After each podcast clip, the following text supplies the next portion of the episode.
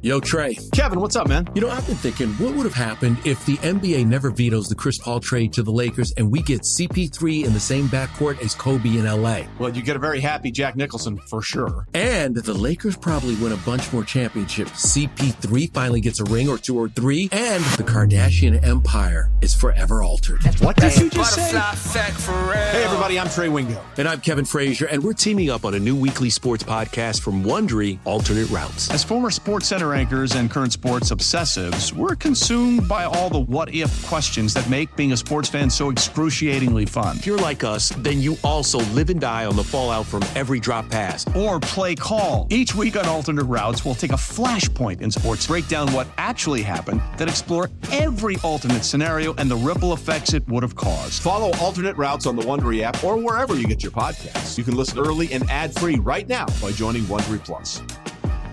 Presented by T-Mobile, the official wireless partner of Audacy Sports. With an awesome network and great savings, there's never been a better time to join T-Mobile. Visit your neighborhood store to make the switch today. Fernando Tatis, bat flips, everybody goes crazy. You respond on social media and basically say it's okay. At the end of the day, baseball is entertainment, right? There's a way to have sportsmanship and entertain at the same time. Game time with Boomer Esiason. This week's guest leads the majors in quality starts. 2020 Cy Young winner Trevor Bauer. Presented by Geico. Today's guest is one of baseball's most fascinating stars. He's already established himself as a world class iconoclast, and he's on his way to becoming an icon, if you will. And it's my pleasure to welcome the reigning National League Cy Young Award winner Trevor Bauer to Game Time. Trevor, great to see you, and thanks for coming on. Yeah, thanks for having me. I'm excited. Yeah, who says you can't go home again, right? I mean, now listen, I got to be honest with you. I'm a Met fan. I have a radio show here in New York. Uh, I was hoping that you were going to join the staff with Jacob DeGrom and Marcus Stroman. That would make us unbeatable, I think. A lot of weird things went on there, but I never held it against you for wanting to go back and play for your hometown team. So I want you to know that. So I, I appreciate the decision you made, but that couldn't have been an easy one.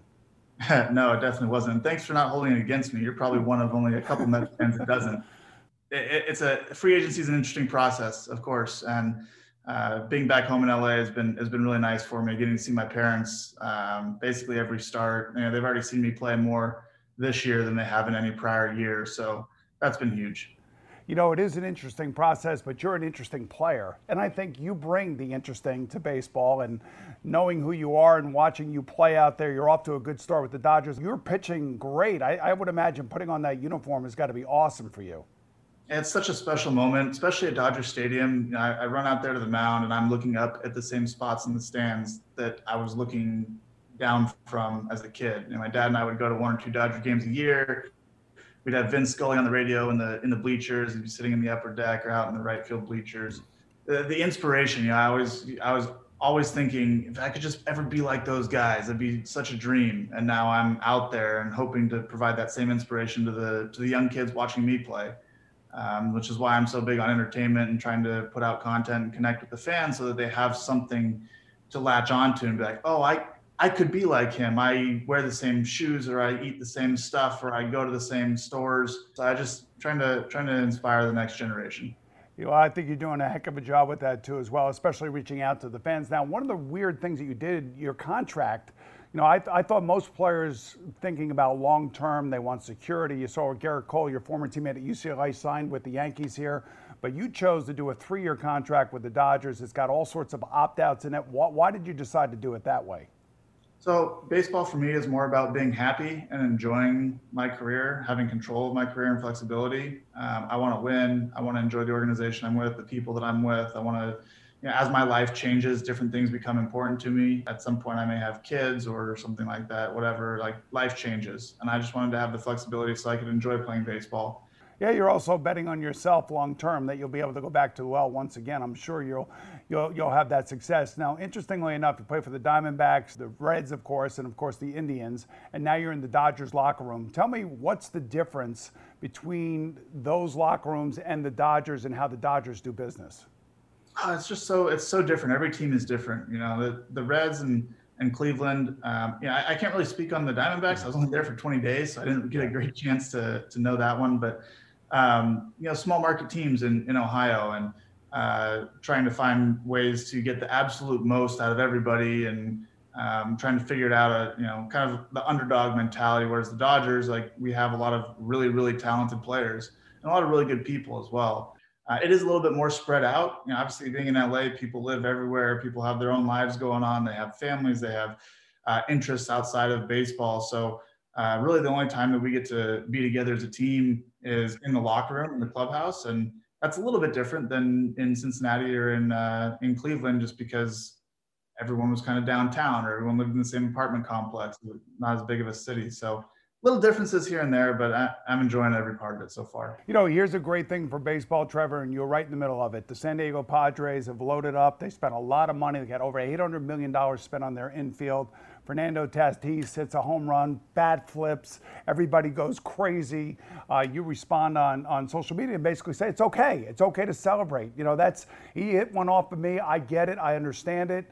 And uh, you seem to actually push back against maybe some of us older folks that think like, wait a minute, where's the sportsmanship in that? You're thinking showmanship and you're thinking about younger player or younger fans and trying to reach out to younger fans, and this could help. No doubt. I mean, at the end of the day, baseball is entertainment, right? The the fan pays a certain amount of money to watch a game, whether it's on TV or it's in person.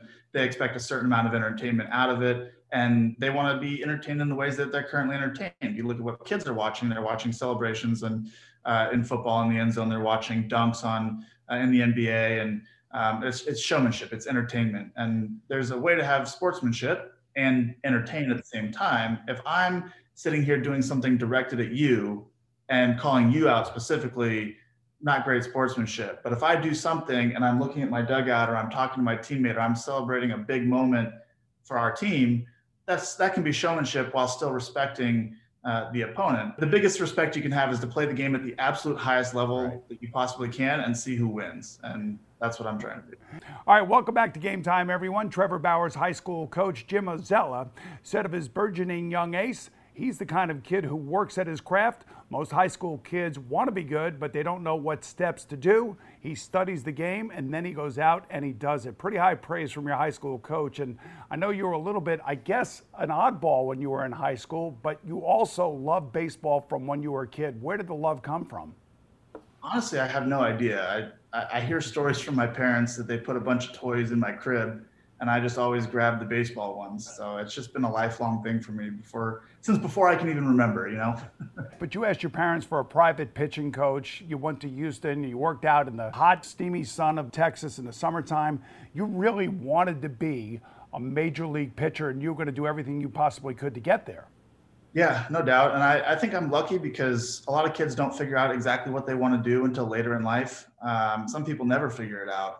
Uh, but I just, for whatever reason, knew from a young age. So it was always a really easy decision for me to go and do it. You know, if it was a choice between going to practice for three hours or going out with friends to the mall, like, the choice was very easy. I would go to practice because that's what I wanted to do. Now, at lunchtime, uh, when you were a teenager, did you play chess with your physics teacher? yeah. Um, so I was I was kind of an outcast because I was a nerd and I was a jock, and so I didn't really fit into either category. So I didn't have a whole lot of friends in high school. I would go and sit in either my physics class or my calculus class and uh, play chess or do homework. And um, yeah, we had four or five people that would sit in there at lunchtime and play chess and do extra physics problems. And at that point, I was so intrigued with uh, Newtonian physics that I was trying to figure out how I could apply what I was learning in the classroom to the baseball field.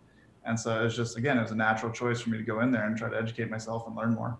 Did you enjoy yourself in high school or no? I did not enjoy myself until uh, I decided to graduate early and I knew I was leaving within a year. Um, and then I had a moment where, you know, I'd gotten up at 5:30 in the morning, uh, three days a week, to go to the YMCA to practice uh, my delivery and mechanics in the pool.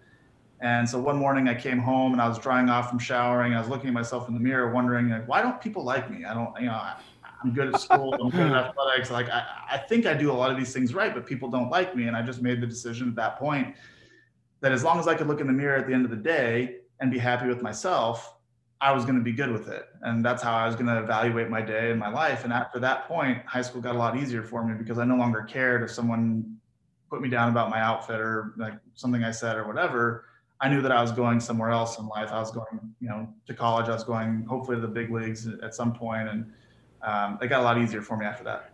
Well, you had a brain and you had a fabulous right arm. Journeyman outfielder Steve Hovley, a nonconformist in the baseball world, once remarked that to a pitcher, a base hit is the perfect example of negative feedback. I would imagine that you agree with that, Trevor. Yeah, it's uh, especially frustrating when you execute the pitch that you think you're supposed to get the guy out, and you have all this information that says if I just throw the pitch here, he's out, and then he's not. We had Roger Clemens on, and uh, he told me the three most important aspects of pitching: location, movement, and then velocity in that order. That it wasn't always about throwing it the hardest; it was really about being able to locate the ball. Do you agree with those? I would put it eh, as movement first, velocity second, and location third. Um, with the caveat that if you don't have elite like outlier movement, then velocity is by far the most, most important. All right, so tell me about tunneling and what that means when it comes to a pitcher and how how that affects the way that you pitch. Yeah, so if you imagine a tree, and it's got one trunk and a lot of branches coming off of it, right? And if you turn that on its side, where every pitch that the pitcher throws is traveling down the trunk first and then down one of the branches and splitting off. That's basically what a tunnel is. And so you try to throw all the pitches down the trunk of the tree so that at certain point in their flight towards the plate, they all look the same. And then have one break one way and one break another way at different speeds so that the hitter doesn't get any early visual clues as to what the pitch is and create maximum amount of deception. Now, sometimes you share the same tunnel for a very brief period of time. Sometimes you can share the tunnel for a much longer period of time. Generally speaking, the longer you can share the tunnel and still create different movements, uh, the more difficult you're going to be to hit, which is why someone like Jacob DeGrom is so good. Because if you look at his pitches overlaid, like they all look the exact same until about halfway to the plate, and then they split off in three different directions. It's just really, really hard for people to hit that. That also has to do with arm angle as well. Am I right? Yeah, so the first thing that hitters pick up is a deviation in your body. So if you're, you know, if you're here one time and you lean over to the side another time, that's the first visual information that they can get. And then arm angle plays into it. If your hand is up top for a curveball and on the side for a slider, uh, they can generally see that. So the first thing you want to do is control the fact that you don't tip your pitches when you're coming set. The next thing is that you don't change your body in the delivery. And the third thing is that every ball kind of comes out in the same, like down the trunk of the tree. And if you can do those three things, generally those are the people that are most effective at the big league level. All right, so tell me how driveline baseball comes into all of this and how that helps you become the pitcher that you've become. Yeah, so the driveline helped me in a lot of ways. Uh, I started going up there after the 2013 season, which was by far my worst season in professional sports. I was trying to uh, change my delivery during the season and a lot of different stuff. Didn't really know what I was doing, knew what I was trying to accomplish, but not how to get there. And uh, so Driveline started off by helping educate me on how to get there. Here's some drills you can do. Here's some things you can do. So understanding why baseballs moved and like how to shape different pitches and high speed cameras and um, okay, we, we need something that does this. We need something that does that. Let's go in the lab and create it. And so it's just a scientific approach really to development on the field. You know, where am I right now? Where do I want to be? Let's design a process that we think gets me from point A to point B and then iterate. So, how many pitches do you have in your arsenal? Oh, I have six right now four seam, two seam, cutter, slider, changeup, curveball. Um, and I can throw them all slightly different ways uh, to make them do slightly different things. But I generally like to know exactly what the ball is going to do. So I try to keep them as consistent as possible because they're all designed to do specific things. So, Trevor, your dad was a chemical engineer. You majored as a mechanical engineer at UCLA. How do you use that to help you become the pitcher that you are?